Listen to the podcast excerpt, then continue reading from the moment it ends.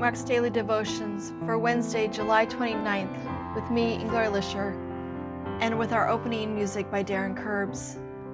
Our theme comes from the Book of Psalms, a collection of 150 prayers, hymns, and meditations of Israel that walk the reader through joyful songs of praise and thanksgiving, as well as sad songs of lamentation and distress. These prayers and songs bear witness to God's gracious act on God's behalf for God's people. So, wherever you are as you listen, we invite you to let your heart be joined to ours as we remember the promises of God that span the generations.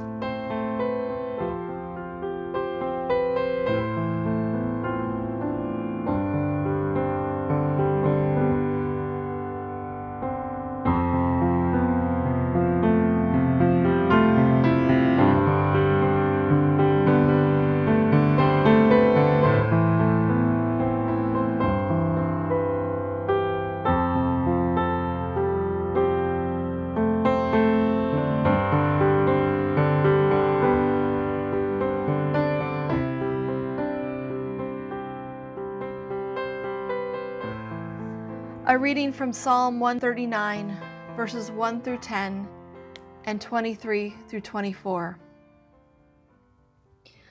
O Lord, you have searched me out. O Lord, you have known me. You know my sitting down and my rising up. You discern my thoughts from afar. You trace my journeys and my resting places, and are acquainted with all my ways. Indeed, there's not a word on my lips, but you, O Lord, know it altogether. You encompass me behind and before and lay your hand upon me. Such knowledge is too wonderful for me. It is so high that I can, cannot attain to it. Where can I go from your spirit? Where can I flee from your presence? If I climb up to heaven, you are there.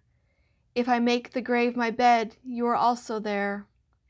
If I take the wings of the morning and dwell in the uttermost parts of the sea, even there your hand will lead me, and your right hand will hold me fast. Search me out, O God, and know my heart. Try me and know my restless thoughts. Look well, whether there be any wickedness in me, and lead me in the way that is everlasting.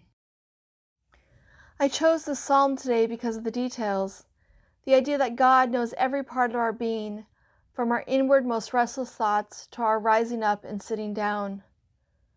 Through the reading of the psalm, I'm reminded over and over again that we have a God, a mother, a father, a creator who took the time to knit us together and to imagine all that we are and all that we can be.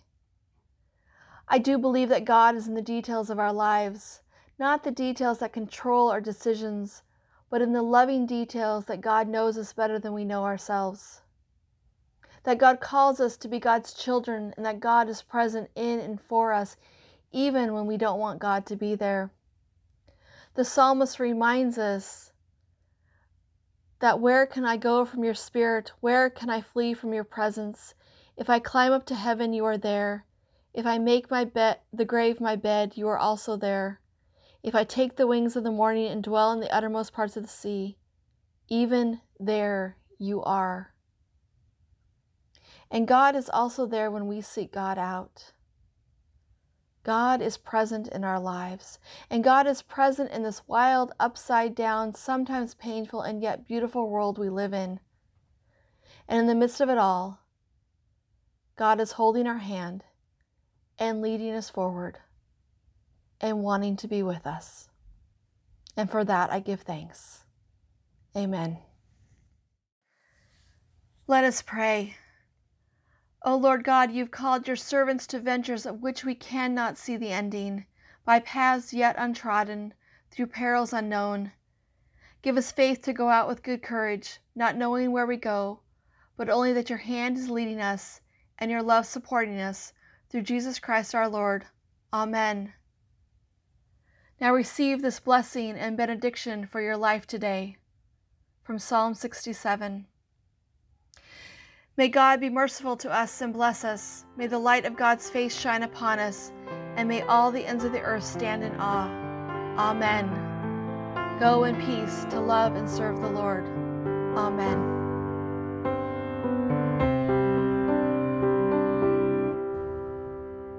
May the words of my mouth and the meditations of my heart be pleasing to you.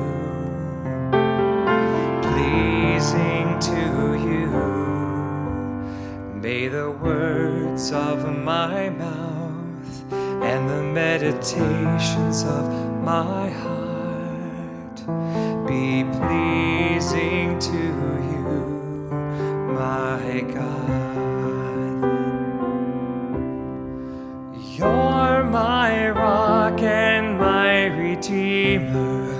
You're the reason that I sing. I desire to be a blessing in your eyes.